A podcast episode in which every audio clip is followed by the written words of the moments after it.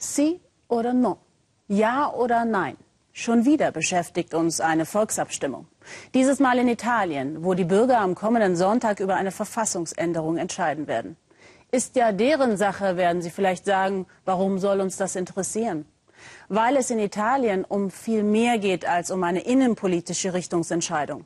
Nachdem Ministerpräsident Matteo Renzi sein politisches Schicksal mit dem Referendum verknüpft hat, ist es jetzt auch eine Abstimmung über die Stabilität Italiens, vielleicht sogar der gesamten EU geworden, falls der Hoffnungsträger der EU, Renzi, verliert. Das könnte sogar den Ausstieg Italiens aus der Eurozone bedeuten und mal wieder eine Gefahr für den Euro und den Bestand der Europäischen Union. Richard Schneider. Er kämpft. Ministerpräsident Matteo Renzi gestern Abend bei einer Veranstaltung in Rom. Er wirbt für ein Ja für seine geplante Verfassungsreform. Er kämpft für sein politisches Überleben. Wir müssen jetzt mit Ja stimmen. Es wird keine zweite Chance für Italien geben. Ja oder sonst ist es für immer vorbei. In Italien gibt es zwei Kammern, die vom Volk gewählt werden und absolut gleichberechtigt sind das Parlament und der Senat, der die Regionen repräsentiert. Renzi will die Macht des Senats begrenzen und dieser soll auch nicht mehr vom Volk gewählt werden. So gäbe es denn kein ewiges Ping-Pong mehr bei der Verabschiedung neuer Gesetze. Italien könnte schneller und effizienter regiert werden, so Renzis Credo, wie der Spot seiner Partito Democratico zeigen will. Doch die Stimmung in Italien scheint sich gegen Renzi, gegen das Referendum zu wenden. No, nein, die Umfragen sehen die Gegner Renzis im Augenblick vor. Wir sind daheim bei Stefania Tuzzi. Zusammen mit einigen Freunden hat die Architekturprofessorin ein Komitee gegründet.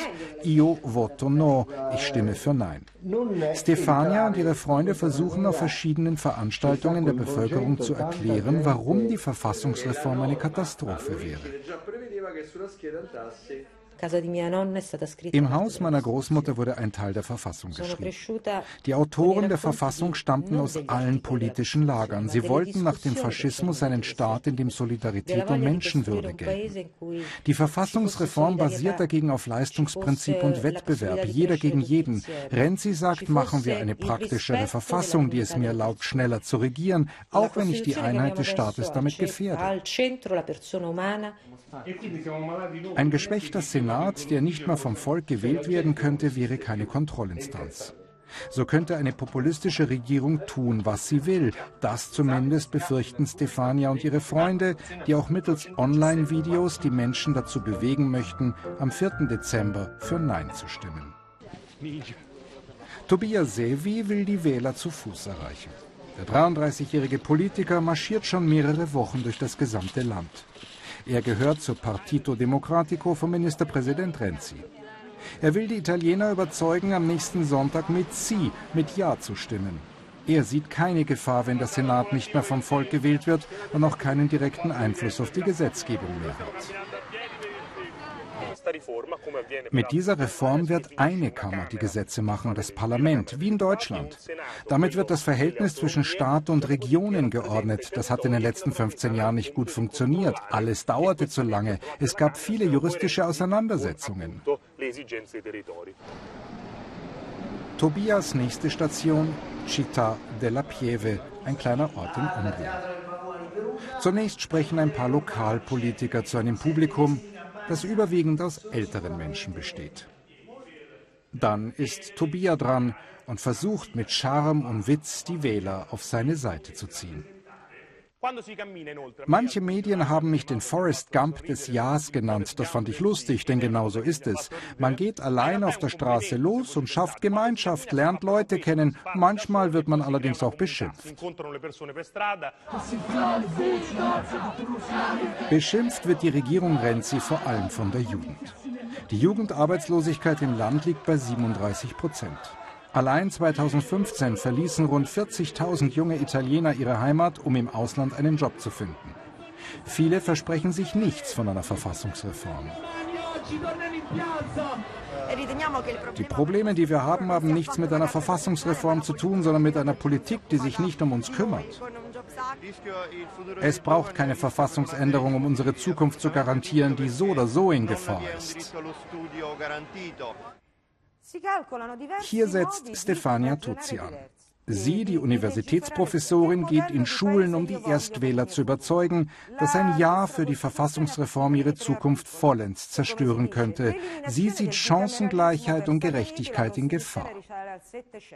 E es ist jetzt schon so, dass die Jugendarbeitslosigkeit im Süden höher ist als im Norden. Nach der Verfassungsreform dürfen die reicheren Regionen ohne Budgetprobleme mehr Geld für sich ausgeben. Damit würde der Senat die Regionen nicht mehr gleichbedeutend repräsentieren. Genau dem widersprechen die Befürworter. Die Reform garantiere eine gerechtere Umverteilung. Mit dieser Reform wird festgelegt, wofür der Staat verantwortlich ist, etwa für Energiestrukturen, Arbeitspolitik, Gesundheitswesen und was die Aufgaben der Region sind, in denen sie autonom entscheiden können. Worüber sich die Gegner des Referendums keine Gedanken zu machen scheinen, die Auswirkungen eines Neins auf den angeschlagenen Wirtschaftsstandort Italien. Die EU und viele Anleger machen sich Sorgen über den Ausgang des Referendums. Die Kurse der italienischen Banken sind in der vergangenen Woche weiter gefallen. Wenn wir heute diese Möglichkeit zum Verändern aufgreifen und zeigen, dass Italien sich ändern kann, dann leisten wir einen wertvollen Beitrag für unser Land. Natürlich hoffe ich, dass bei einem Nein die Wirtschafts- oder Eurokrise nicht verstärkt werden, aber wir würden ein negatives Signal aussenden, auch außerhalb Italiens. Und so zittert ganz Europa, ob nächsten Sonntag Ministerpräsident Renzi mit einem Sie noch einmal davonkommt und die EU somit nicht ins Wanken gerät. Eine Woche hat er ja noch, die Menschen zu überzeugen.